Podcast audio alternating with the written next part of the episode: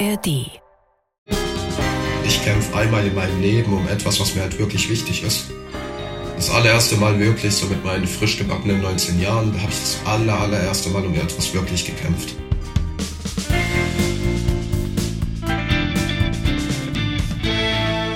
Herzlich willkommen im Nachtcafé-Podcast Das wahre Leben. Ich bin Michael Steinbrecher und ich spreche heute mit Nico Peine.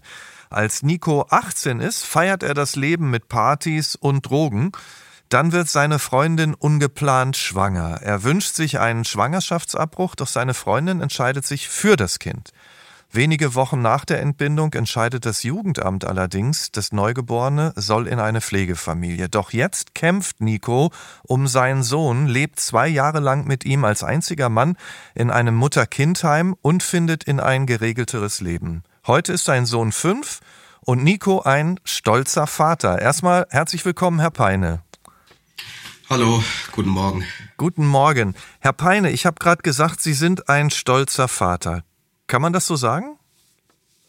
Ja, natürlich, stolzer Vater ist natürlich formell neutral ausgedrückt, aber für mich selbst ist es natürlich das Allerbeste, was einem passieren kann. Ja, Stolz, hinter Stolz stecken ja durchaus auch Emotionen. Wie, wie eng ist denn so die Beziehung zwischen Ihnen und Ihrem Sohn? Wie würden Sie das denn beschreiben? Ähm, vom Zeitpunkt, als ich ihn bekommen habe, war die Bindung natürlich nicht so sehr da. Ich meine, wie ist es denn auch anders zu erwarten nach den ganzen Strapazen? Ähm, so jetzt aber nach den ganzen vollen fünf Jahren geht man natürlich durch dick und dünn, man macht alles zusammen. Man weiß, man hat immer den Rückenwind und da ist die Bindung natürlich so, wie sie auch sein sollte, nämlich hervorragend. Wenn Sie so die Strapazen ansprechen, dann, dann schauen wir einfach mal zurück und, und auch in Ihr Leben rein. Ne? Ähm, Blenden wir noch mal so fünf, sechs Jahre zurück. Wie sah Ihr Leben aus, bevor Sie Vater geworden sind? Ähm, bin sehr viel draußen unterwegs gewesen, war kaum zu Hause, gefeiert, Drogen hier, Alkohol war ein bisschen im Spiel. Mhm. Ja, war jetzt nicht unbedingt dieses Vorzeigebeispiel, was man unter einem Jugendlichen äh, versteht. Mhm. Sie waren ja damals mit einer Clique unterwegs. Wie viel, wie viel waren Sie denn da so ungefähr? Erzählen also nehmen wir mal beispielsweise einen schönen Sommertag mit 30 Grad im Freien. Da waren wir am Ende des Tages schon so um die 60, 70 Leute, wenn oh, nicht sogar noch mehr. Okay.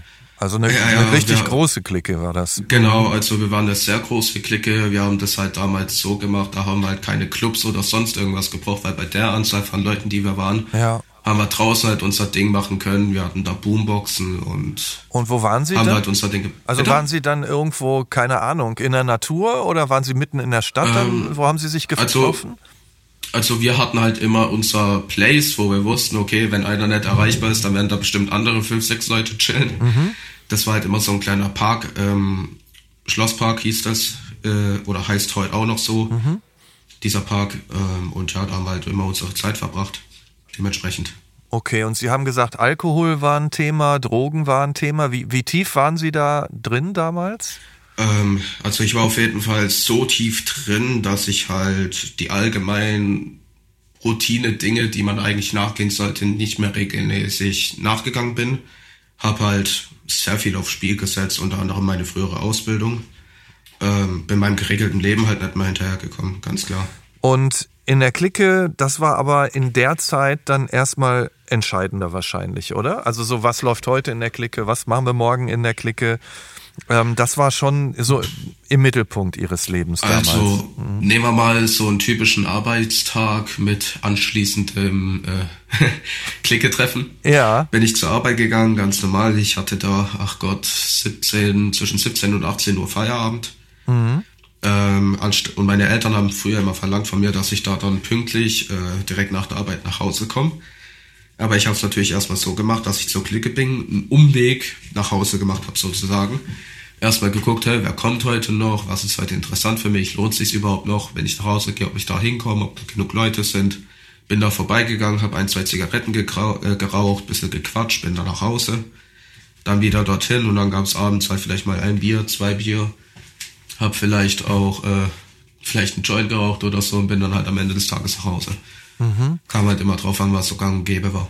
Das war Ihr typischer Tag und dann Wochenende wahrscheinlich das Feiern, so wie Sie es beschrieben haben, mit der, mit der ganzen Clique und los geht's. Ähm, Sie, Sie waren dann ja auch mit einer Freundin zusammen. Äh, wo hatten Sie sie kennengelernt? Äh, die habe ich zu dem Zeitpunkt auch innerhalb der Clique kennengelernt. Äh, da war es zu dem Zeitpunkt aber eher so, dass sich die Clique ja eigentlich wortwörtlich aufgelöst hatte. Mhm. Äh, und da hat jeder so sein eigenes Ding gemacht. Und zu dem Zeitpunkt, wo sich halt alles aufgelöst hat, habe ich sie auch kennengelernt. Ja, und da haben wir, ja, haben wir halt zusammen die ganzen Sachen gemacht. War mhm. jetzt halt nicht schön, aber am Ende des Tages, ja. Was hat denn da gepasst zwischen ihnen? Was haben Sie auch an ihr gemocht? Äh, das kam darüber, jetzt nicht so darüber, darüber will man eigentlich im Nachhinein gar nicht mehr nachdenken, das ja, ist das Problem. Ja, aber irgendwas, irgendwas, hat, ja, irgendwas hat ja gepasst. Ne? Ja, ja, natürlich. Ja, äh, mhm. erstmal diese Akzeptanz, die man natürlich bekommen hat, ne, weil ich war zu dem Zeitpunkt gerade mal, oh Gott, 17, 18 Jahre alt, ne? Und äh, mein Leben war natürlich auch aus allen Fugen geraten. Da habe ich mich halt so ein bisschen aufgenommen gefühlt, auch von der Familie. Das waren so die ersten Eckpunkte. Ich bin ja dann auch zu meinem 18. Geburtstag dorthin gezogen und da hat man halt zusammen alles unternommen.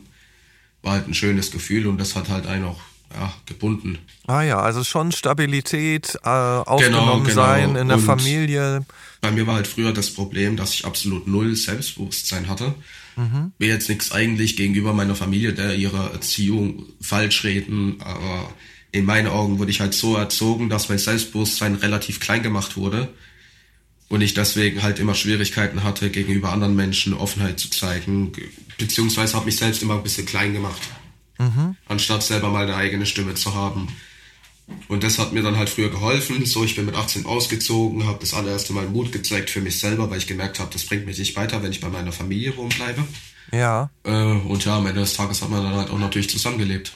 Und das ist ja schon was. Also ne, Zusammenleben, beieinander sein, in der Familie äh, aufgenommen zu sein, diesen Halt zu haben. Also es war schon ein Schritt für Sie im Leben. Ähm, wie war das dann, als Sie erfahren haben, dass sie von Ihnen schwanger ist? Ähm, zu dem Zeitpunkt war ich natürlich alles andere als begeistert davon, weil ich halt wusste, hey, ich habe überhaupt nicht die Reife für sowas. Ich will noch meinem Leben ein bisschen nachgehen vielleicht auch erstmal reifer werden, bevor man da überhaupt so einen Schritt geht, ne? Weil in dem Alltagsstil, den man da führt, da ist es alles andere als gut. Mhm. Habe halt direkt gesagt, hey, ich will's nicht. Okay. Äh, sie wollte es aber behalten. Und ja, da habe ich mich dann halt mit der Zeit dann so angefreundet. Ging ja nicht anders, weil mhm. man sollte niemals darüber entscheiden, wie jemand mit seinem Körper umzugehen hat. Das ist ja nicht cool. Mhm. Wie hat sie denn darauf reagiert, als Sie gleich gesagt haben, ich will's nicht? Ähm, ja, hieß dann halt natürlich direkt, nee. Mhm. Musst du halt so akzeptieren, entweder oder. Und ja, ich habe mich dann halt mit der Zeit damit angefreundet. Wenn Sie das so sagen, heißt das, also da war am Anfang so ein, so ein Punkt, nee, ich will's nicht, aber Sie wussten auch gleich, das ist die Frau, die das entscheidet. Also meine genau. Freundin, genau. die das entscheidet. Genau. Ähm, haben Sie sie dann ab diesem Zeitpunkt, als Sie gesagt haben, Sie haben sich damit angefreundet, denn auch unterstützt? War klar, Sie, Sie bleiben dann auch bei ihr? Genau, also, weil ich bin halt von meiner Einstellung her so ein Mensch, weil Blut ist für mich halt Blut. Wenn es mein eigenes Blut ist, dann steht man natürlich auch voll dahinter. Ich meine, da hat ja jeder seine eigenen Ansichten. Äh, für mich war das dann halt so, wo ich halt wusste, okay, ich werde es eh hinnehmen. Gehe ich halt mhm. so den äh, Untersuchungen mit, Ultraschall, und so weiter, beobachte halt mal die Entwicklung und dann kam natürlich auch so ein bisschen die Vorfreude für alles.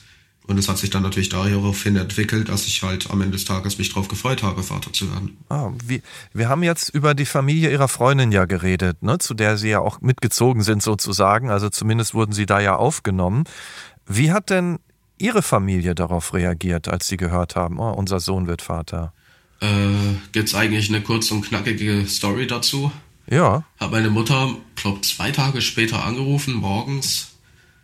Das war eigentlich relativ, ja doch, sehr früh morgens eigentlich, so 8, 9 rum. Äh, hab sie angerufen, ich so, hey, ich muss dir was sagen. Und sie ist mir direkt ins Wort gefallen und hat gesagt, lass mich raten, du wirst Vater. Ah ja, Vorahnung. Und das, ja, ja, Eltern mhm. haben irgendwie sowas. Keine ja, Ahnung. ja. Aber es kam schon Zuspruch oder wie würden Sie das beschreiben, was da von Ihrer Mutter kam? Sagen wir einfach mal so, weil jeder wusste, wie ich bin oder wie ich war, eher gesagt, äh, ist niemand davon ausgegangen, dass ich dieser Rolle überhaupt gewachsen bin. Ah, Sie haben es Ihnen nicht zugetraut sozusagen. Genau, genau. Also wortwörtlich jeder aus meiner Familie. Es gab keine einzige Person, die gesagt hat, hey, du schaffst das. Okay. Ist es richtig, dass Ihr Vater die Familie verlassen hat, als Sie noch ein Baby waren? Äh, was heißt, als ich ein Baby war? Also soweit ich mich erinnern kann, gab es eigentlich nur meine Mutter, leibliche Mutter mit meinem Stiefvater. Mhm. Da gab es halt nur diese Konstellation und es gab die Konstellation mit meinem leiblichen Vater, der mich dann an langen Wochenenden oder in den Ferien abgeholt hatte. Mhm. Und da ging es dann halt in eine andere Ortschaft, also in einen anderen Landkreis, wo ich dann halt dort immer über die Zeit war bei meinem leiblichen Vater mit meiner ehemaligen Stiefmutter. Also da gab es aber auch eine Bindung zu diesem leiblichen Vater. Das kam dann halt irgendwann so, dass ich dann halt ganz normal wie gewohnt dorthin gegangen bin und so weiter. Ja. Irgendwann hat es dann angefangen, dass nur noch meine Stiefmutter mich abgeholt hatte, er überhaupt mhm. nicht mehr daheim war. Okay. Irgendwann wurde ich gar nicht mehr abgeholt, ging es sogar so weit, dass ich mit gepackten Taschen unten vor der Haustür stande. Hab gewartet, mhm. zwei Stunden später stand ich immer noch da, niemand hat mich abgeholt, bin nach oben. Bis zu dem Zeitpunkt, dass meine Eltern mich dann halt abends geweckt haben, als ich schon im Bett war. Meine Brüder haben auch schon alle geschlafen. Und da haben sie mir dann halt gebeichtet, hey, dein Vater wird dich nie wieder abholen. Oh, das ist aber doch schlimm. Ja, oder? und da also, ist dann halt ein oh. gewisses, gewisser Teil in meinem Herz gebrochen. Ist ja ganz klar. Ich meine, ich war klar. jung, ich war vielleicht acht, neun Jahre alt. Oh nee. Mhm. Ja, das tut weh. Mhm. Ja, und dann gab's halt dann über diese gesamte Zeit, bis ich 18 Jahre alt war, halt immer so Geschichten, weil mein Vater auch nie Unterhalt gezahlt hat. Ist auch so eine Story und ja. Ich meine, im Nachhinein, Sie werden ja auch über Ihr Leben nachdenken. Sie haben ja gesagt, Sie hatten nicht so das Selbstbewusstsein, waren auch ein bisschen verunsichert. Können Sie sich vorstellen, dass das da so mit reingespielt hat? Weil eigentlich hat Ihr Vater Ihnen ja signalisiert, ich, ich will dich nicht, ne? Also ich hol dich nicht ab, ich, das ist ja super hart wenn ich mir das so vorstelle. Ja, ne? zu dem Zeitpunkt, ich meine, ich war acht, neun Jahre alt, da konnten meine Eltern mir auch nicht erklären, was da halt wirklich alles passiert ist. Ja. Ich meine, wenn ich jetzt daran denken würde, wenn ich meinem eigenen Sohn was erzählen würde, da würde ich auch mit Bedacht meine Worte wählen, mhm. Um eben keine richtigen psychischen Schäden zu hinterlassen. Mhm. Äh, und dasselbe haben sie natürlich auch bei mir auch gemacht, mit sehr großem Bedacht, halt immer die Worte gewählt, mhm. wo halt dementsprechend auch gerecht waren. Äh, aber mit dem, mit dem Zeitraum kam halt natürlich irgendwann alles ans Licht. Als ich alt genug war, haben sie mir dann erzählt, hey, so und so ist es gelaufen, das und das ist alles passiert. Mhm. Aber Ende des Tages ist er mit einer anderen Frau durchgebrannt. Mhm. Ja. Ich mein, ging Ihnen das schon so ein bisschen auch durch den Kopf in der Situation, als Sie jetzt wussten, ich werde auch Vater? Also so nach dem Motto, verlasse ich die Familie oder distanziere mich von ihr, wie mein leiblicher Vater das gemacht hat? Oder bleib ich? Also äh, war das ein bisschen also, im Kopf? Mhm. Meine eigene innere Motivation war halt auch, dass ich alles besser machen möchte als das, was mir selbst widerfahren ist. Verstehe. Also mit Selbstbewusstsein alles angehen, meinem mhm. Sohn eben das bieten können, was mir nie geboten wurde. Eine gewisse Struktur. Mhm. Ja, also, dass halt alles wirklich seinen Weg geht, wie ich es halt eben für richtig halte und nicht so, wie es mir selbst passiert ist. Haben Sie denn dann Ihre Freundin, ich glaube, Sie haben es schon angedeutet, auch zu Untersuchungen begleitet. Und wie, wie war das, wenn Sie, wenn Sie da zum Beispiel beim Ultraschall oder so dabei waren? Äh, war dann halt, okay, dazu fällt mir eine ganz lustige Story ein. Das ja. ist eigentlich recht komisch, wenn man so drüber nachdenkt. Sie war, glaube im dritten, vierten Monat irgendwie so, hatte Schmerzen gehabt, echt heftige Schmerzen. Da sind wir halt zum, äh, ins Krankenhaus gefahren, in die Notaufnahme, haben sie da checken lassen waren ein, zwei Stunden dort, kommst herausgelaufen, sagt dann so, also ich weiß, was es ist, aber ich werde es dir nicht sagen. Ich dann okay. so, ja, scheiße.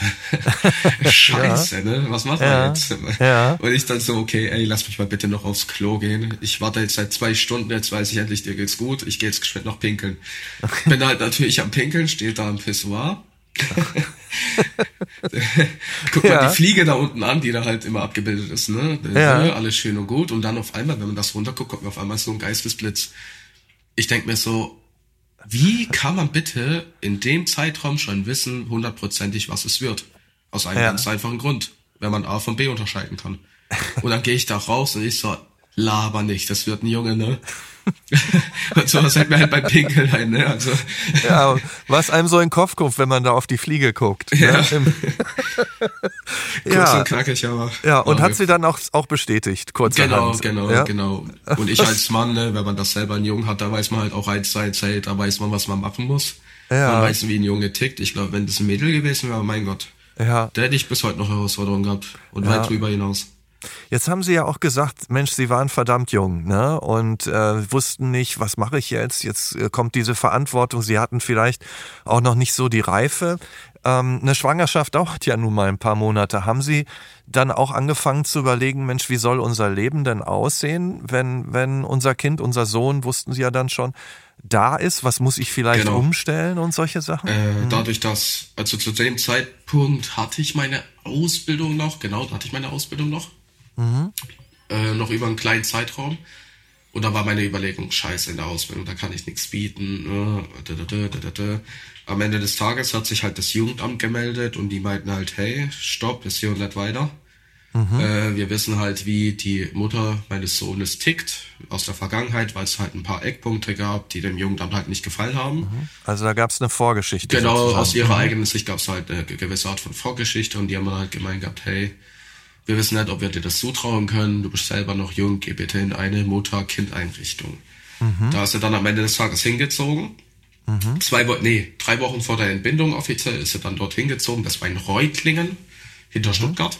Ja. Äh, und ja, da war ich halt alleine ins Haus und dachte mir, okay, hey komm, dann nutze ich die Zeit am besten, gehe arbeiten, ich spare ein bisschen was an, ich miete eine große Wohnung, richte die schon mal ein und wenn sie da rauskommt, dann ist er abgesichert. Also sie wollten dann für die Familie sorgen, sozusagen. Genau, auch. genau, mhm. das war der Plan, so dass ja. ich halt dorthin gehe, sie besuche und sie macht das dort, sie zeigt halt, sie kann das, sie entwickelt sich dort. So Fand ich halt natürlich selber auch scheiße, ganz klar, aber am Ende des Tages war es wahrscheinlich auch bis sogar besser so, dass es so gemacht wurde. Mhm. Also sie haben da keinen Groll gegen das Jugendamt oder so, die wollten einfach vorsichtig sein. Ich weiß jetzt nicht, genau, was es für also, eine Vorgeschichte gab, aber das ist ja im Sinne des Kindes, hört sich das so an, als ob sie das verstehen, dass sie so Genau, also ich hatte da schon eine gewisse Art von Verständnis. Ich meine, ich möchte jetzt hier nicht auch groß ins Detail gehen, weil das halt, geht halt sie selbst was an. Genau. Mhm das geht halt schon ein bisschen so arg ins Private von ihrer ja. Seite aus. Ja, verstehe ich. Ähm, mhm. Aber so insgesamt äh, war das nämlich folgendermaßen, dass er ja dort ganz normal eingezogen ist, bla bla bla, dann drei Wochen sind vergangen, dann kam die Entbindung. Zu dem Zeitpunkt war ich glücklicherweise auch in Reutlingen zu Besuch, bin mit ins Krankenhaus, hab die Entbindung mitbekommen. Oh, Sie waren dabei, Sie waren ich dabei. Ich war bei der Entbindung dabei. Ja? Und wie, wie war das? Erzählen Sie. Boah, ich war baff. Also ja. ich war baff, ich wusste nicht wohin mit mir. Ich habe einfach nur geguckt, dachte mir, okay, wow, huf, was machen wir jetzt? ja. da war, nee, da waren glaube drei, vier Leute und es ging alles zack, zack, peu. Ja. Ein paar ähm, Scheren, dies, das. Mhm. Am Ende habe ich halt nur die Ärztin gesehen, also so eine, also Assistentin. Die kommt halt zu mir und sagt so, hey, möchten Sie die Nabelschnur durchschneiden? Und die rückt mir einfach so eine Schere in die Hand, als ob ich nicht mal Ja oder Nein sagen ja, könnte. Ja war halt komplett überfordert. Ich so, wie bitte? Was? Was, was, was soll ich machen? Was soll ja. ich machen? Ja.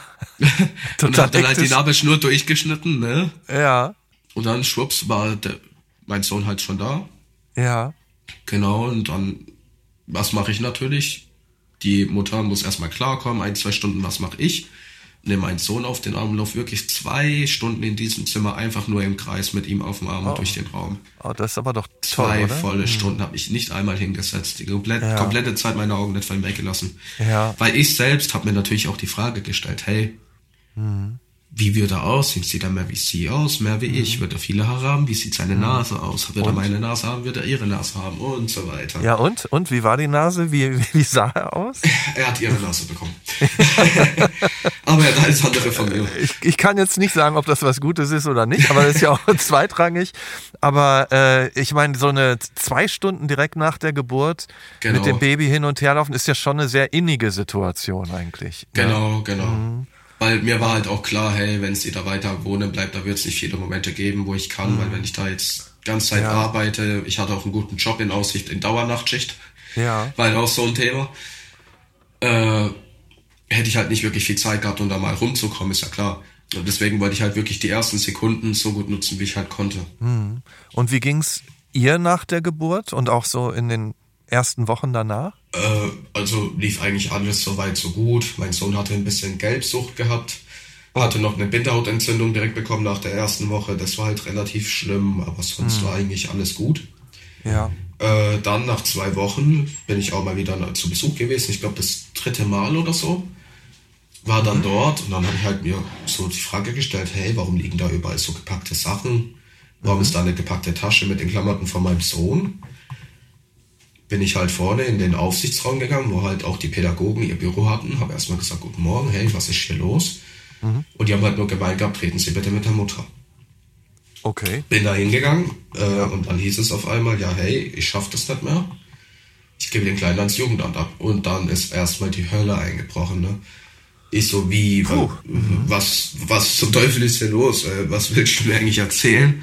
Und dann hat sie halt gemeint gehabt, ja, ich schaff das nicht mehr, ich bin psychisch komplett am Ende, ich bin dieser Sache nicht gewachsen. Mhm. Und dann habe ich mir erstmal gedacht, scheiße, was mache ich jetzt?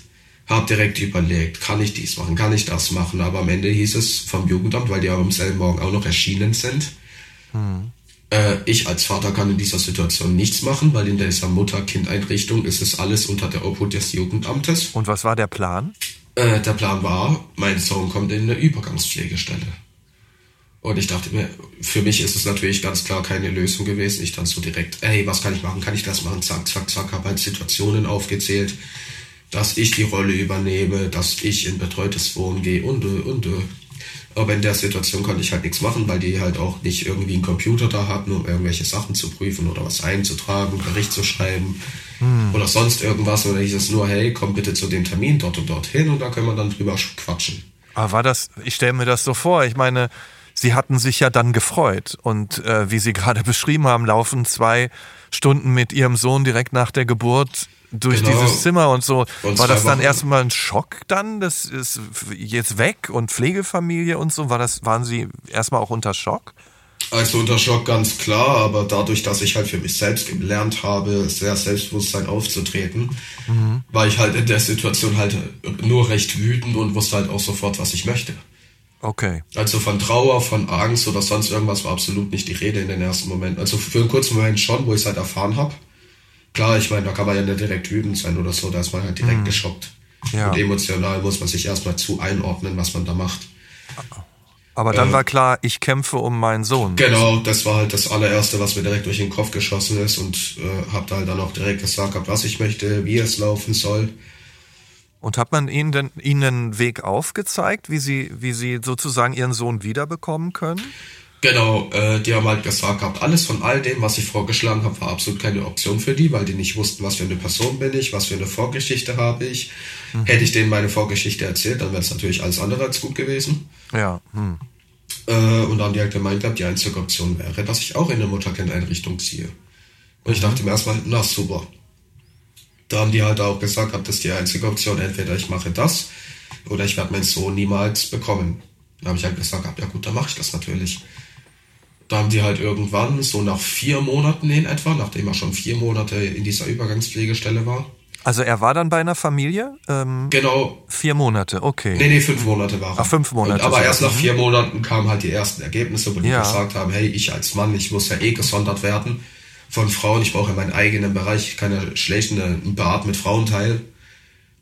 Wir sind ja nicht in Amerika, wo es da irgendwie so diese, äh, wo es da so gibt, dass da Frauen und Männer auf eine Toilette können.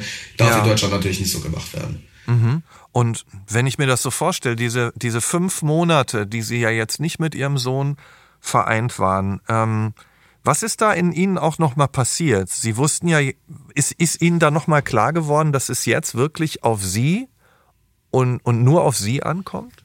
Äh, am Ende des Tages wusste ich natürlich, es kommt nur auf mich an, weil ich halt auch wusste, die Mutter, die hat es wortwörtlich verkackt. Also wirklich wortwörtlich. Weil am Ende des Tages habe ich nur solche Worte an den Kopf geknallt bekommen wie, hey, sie hat es voll bewusst entschieden, sie wollte es abbrechen, sie wollte Finn nie auf die Welt bringen.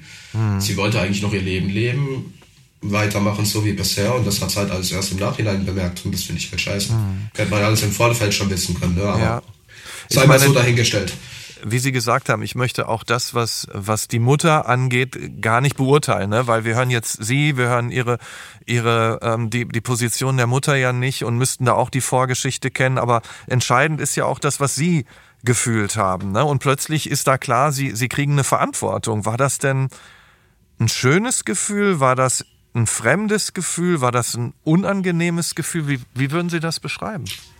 Also die vier Monate sozusagen, wo dann noch kein erstes Ergebnis da war, die waren für mich natürlich extrem scheiße, also wortwörtlich. Mhm. Weil ich da halt gemerkt habe, okay, ich, hab, ich kämpfe einmal in meinem Leben um etwas, was mir halt wirklich wichtig ist.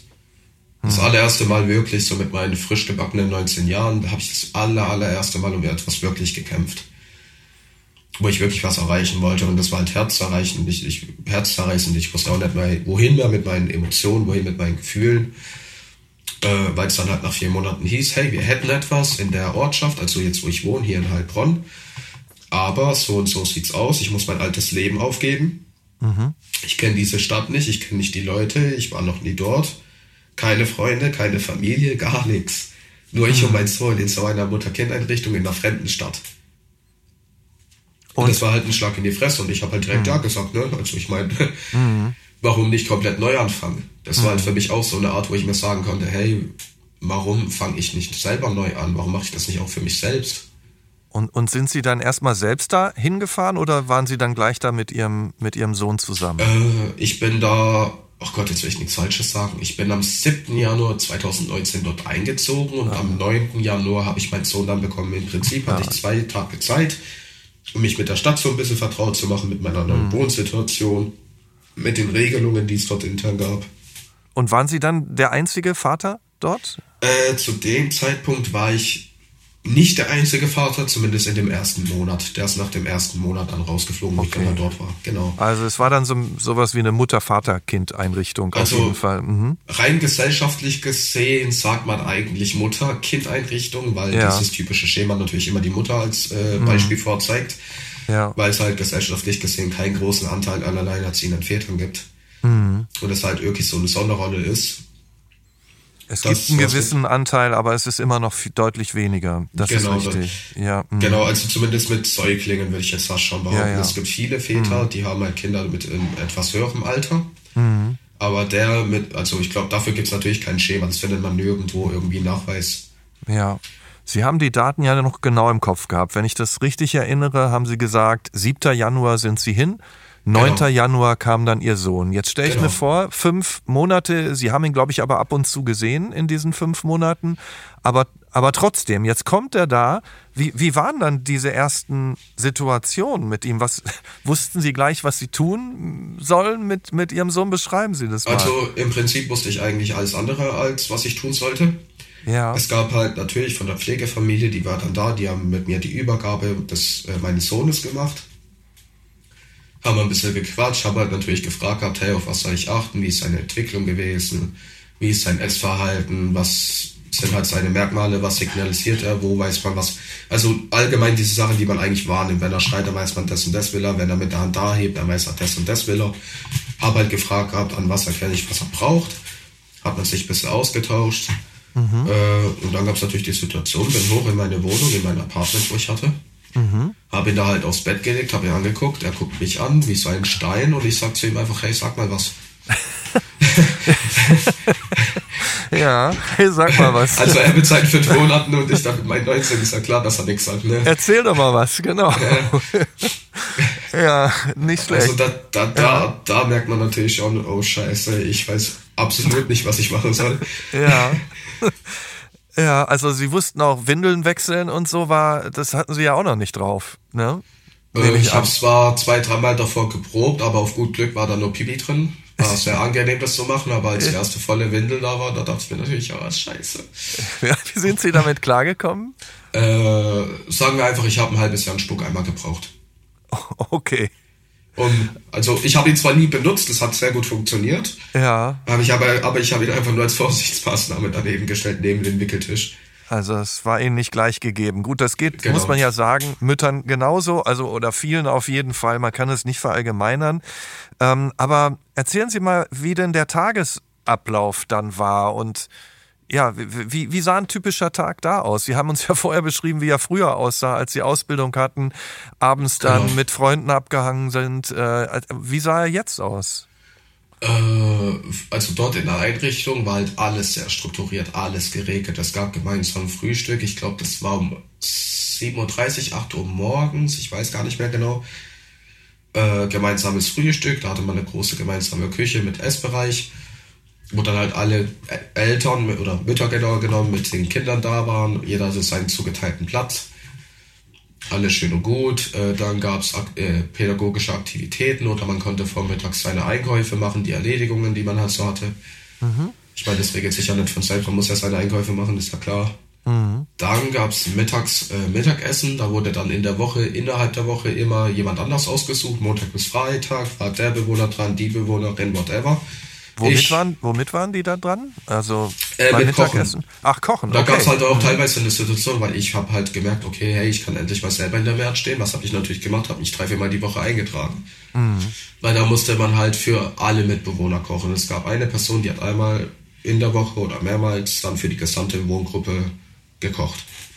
Und hatten Sie Und das drauf? Äh, ja, sehr gut sogar, weil ah, ich habe halt gut. gemerkt, durch meine frühere Vergangenheit, ich habe ja auch ein Praktikum als Koch gemacht, ah, ja. dass mir das eigentlich recht gut liegt. Ah. Aber halt nur so als Hobby. Ja, okay. Da haben Sie da wahrscheinlich sogar Anerkennung für bekommen, was Sie dann da gezaubert haben. Gab, gab mhm. teilweise ein paar Reinfälle, wenn man sich selber versucht. Da gibt's halt nicht immer gleich Erfolg, ja. ist ja klar. Mhm. Aber habe halt solche Sachen gelernt, wie das beste Schnitzel wie im Restaurant zu machen oder ein mhm. gutes Risotto. Mhm. Oder so einen schönen Braten, lauter solche Sachen halt. Ja. War genau. gut. Äh, dann gab es so pädagogische Aktivitäten, wie zum Beispiel gemeinsam mit den Kindern, wie kann man Spielreize entwickeln, äh, gemeinsames Bewegen, solche Kurse, Babyschwimmen, whatever. Also da gab es ein kunterbuntes Programm. Gab auch ab und zu mal Ausflüge, man ist in den, gab es halt echt auch in den Europapark.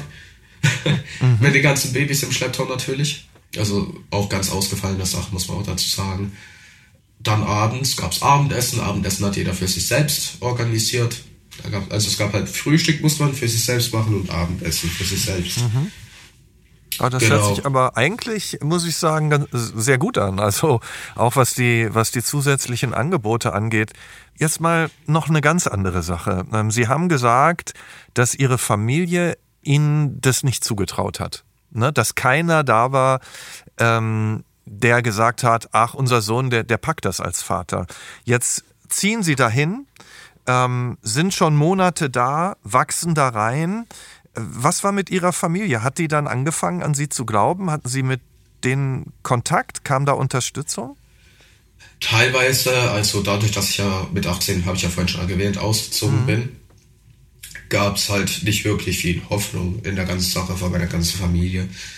Äh, dies, der Kontakt war halt brüchig, der musste sich halt erstmal entwickeln. Dann kam es halt dazu, dass sie nach einem, ich glaube, halben oder dreiviertel Jahr, weil komplett alle zu Besuch gekommen sind, halt gesehen haben, wie ich drum kämpfe, was ich so mache.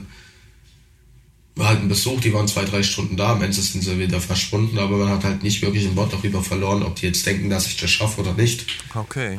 Die haben halt wirklich nur sowas gesagt wie, hey, du hast eine gute Entwicklung gemacht, das hätten wir dir nicht zugetraut. Mhm. Aber nicht explizit, ob die dran glauben, dass ich das schaffe oder nicht.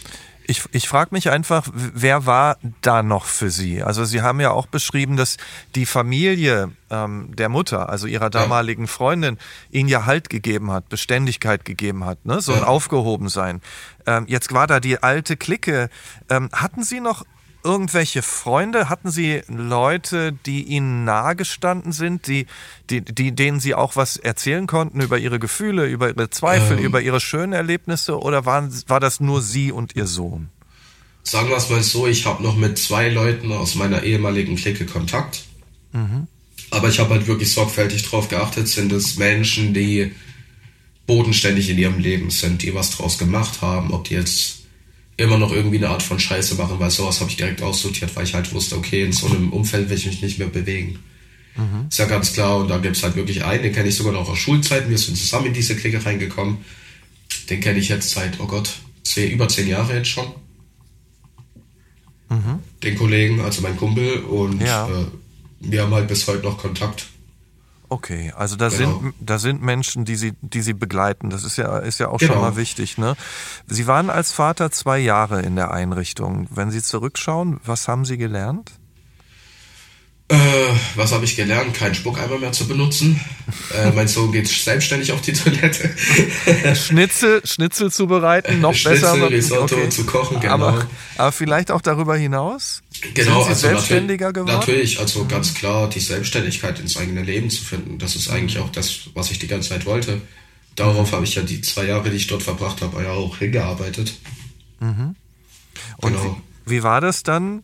Als Sie dann vor knapp zwei Jahren in eine eigene Wohnung gezogen sind, war das erstmal schwierig, weil Sie haben ja gesagt haben, um Sie herum waren ja viele Regeln und ja, natürlich auch eine Unterstützung der Einrichtung oder also hat Ihnen das gefehlt oder war das gleich gut? Äh, also ich hab, ich bin ja über Silvester, über Nacht in meine Wohnung eingezogen. Das war 2021. Mhm. Äh, da stand ich natürlich vor neuen Herausforderungen, weil mir hat in der Richtung niemand beigebracht, wie meldet man Strom, Gas an, wie äh, organisiere ich meine Möbel, die in die Wohnung kommen. Mhm. Da stand ich halt am Ende des Tages blöd da und ich habe halt nur einmal an einem Tag halt die Unterstützung meiner Familie gehabt und habe halt nur das Nötigste in der Wohnung gehabt und habe halt alles peu selber äh, äh, bestellen müssen, liefern lassen, whatever.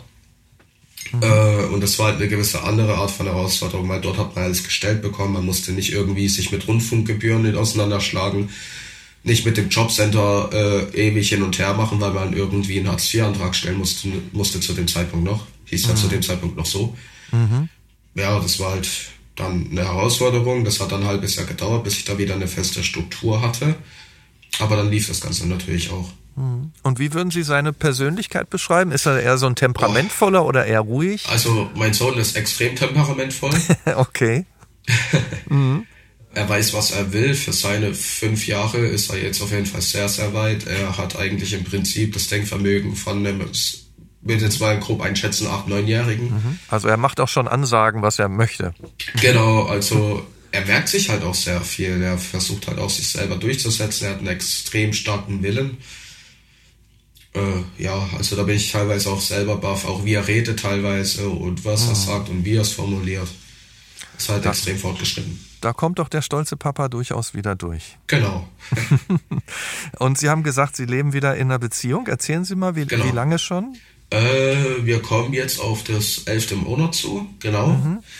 Mein Sohn nennt sie auch schon Mama. Äh, und wir wissen halt auf jeden Fall, okay, das ist etwas, was wir in der Zukunft auf jeden Fall beibehalten wollen. Wir ziehen mhm. jetzt auch in eine gemeinsame Wohnung. Der mhm. Umzug läuft gerade aktuell auch schon. Ah ja. Sind Sie jetzt noch in Ihrer alten Wohnung? Ich höre immer so ein bisschen Gekruschel da im Hintergrund. Genau, ich, ja? ich bin jetzt gerade mhm. noch in der alten Wohnung, genau. Ja, aber das fühlt sich schon, wenn Ihr Sohn auch, auch, auch Mama zu ihr sagt, ist schon Familienleben, oder? Hört sich stark nach Familienleben an. Ist auf jeden Fall ein Familienleben, ja. Ja, super. Und, und was ist Ihnen wichtig in der Erziehung Ihres Sohnes? Was ich mir halt früher vorgestellt habe, ist dieser coole, lockere Vater zu sein, ist alles so ein bisschen lässig, so wie man das sich ja, halt ja. vorstellt aus solchen Filmen oder so. Ja. Ist halt alles andere als so eine, entspricht nicht der Realität. Mhm. Jetzt nach fünf Jahren kann ich halt auf jeden Fall sagen, man muss streng sein, strukturiert. Man muss seinen Willen durchsetzen, man darf niemals das Kind über sich selbst stellen lassen, wenn man da was erreichen möchte. Mhm. Es muss auch mal Strafen geben und äh, ja. Aber nicht. Das ist auch für mich selbst eine Herausforderung, weil ich bin ein viel zu gutmütiger Mensch. Das mhm. Habe ich jetzt nach so langer Zeit auch, auch mal festgestellt. Haben Sie denn noch Kontakt zur Mutter Ihres Kindes?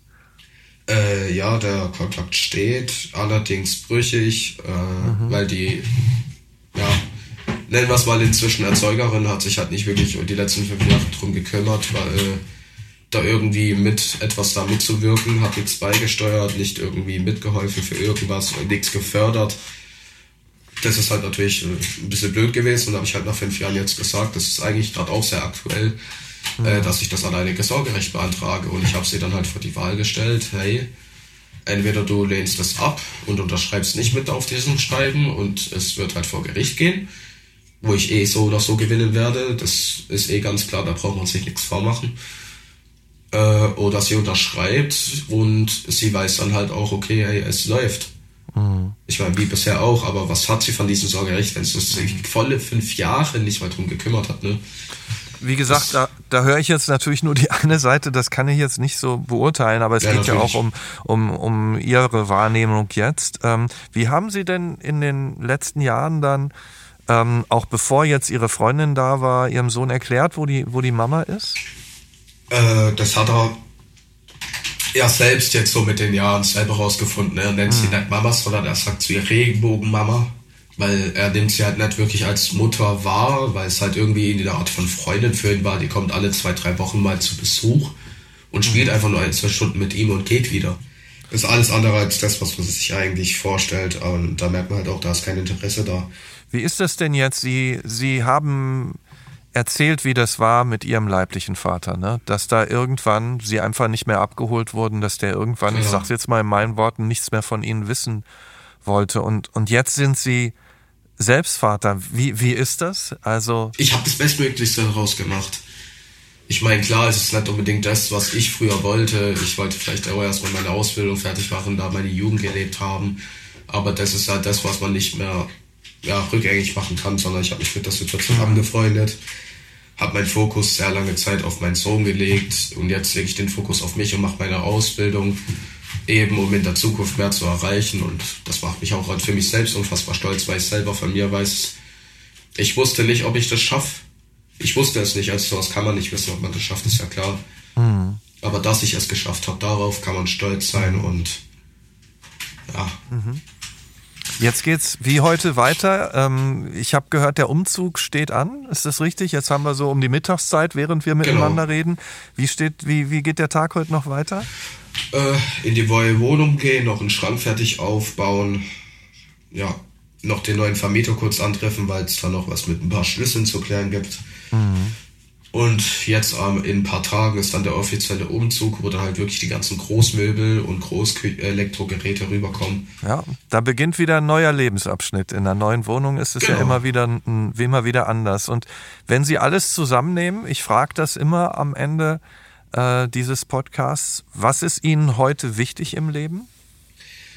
durch meine Partnerin habe ich natürlich auch lernen dürfen, äh, dass es auch andere Seiten im Leben gibt, weil ich habe halt viele, viele Jahre alles selber gemacht, nicht wirklich Unterstützung gehabt, also eigentlich gar keine, wortwörtlich keine.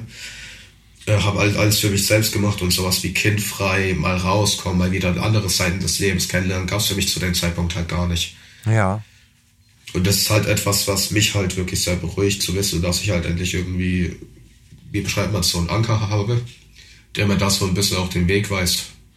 Ja, dann wünsche ich Ihnen, Herr Peine, auch gemeinsam mit Ihrer Freundin, ich glaube, sie ist gerade rausgegangen, sonst hätte ich ihr das ja, ich habe sie ja immer so drumherum gehört, auch persönlich nochmal sagen können. Also Ihnen beiden viel Glück, dass äh, sie Ihnen weiterhin Dankeschön. ein Anker ist und, und umgekehrt genauso und natürlich auch Ihrem Sohn in Ihrer Familie hm, alles, alles Gute, dass er sich vielen, gut entwickelt. War auf jeden Fall spannend, Sie kennenzulernen.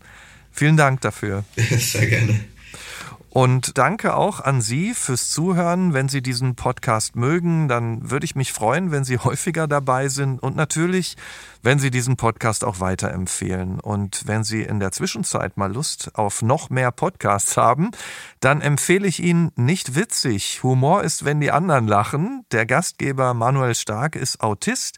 Er lacht mal aus Verlegenheit, aber Humor den versteht er nicht. Deswegen trifft er sich mit den Größen der deutschen Comedy, um ihren Humor, aber vor allem die Person hinter dem Gag besser zu verstehen. Das Besondere, die Gäste können sich nicht wie gewohnt in einen kleinen Gag flüchten und so entstehen tiefe, auch ehrliche Gespräche mit Menschen, die sich sonst gern mal hinter einem schnellen Witz verstecken. Staffel 2 von Nicht witzig, Humor ist, wenn die anderen lachen, gibt's immer mittwochs in der ARD Audiothek und überall, wo es Podcasts gibt. Dann bis bald in Ihrem Nachtcafé-Podcast Das wahre Leben. Ich bin Michael Steinbrecher. Wir hören uns.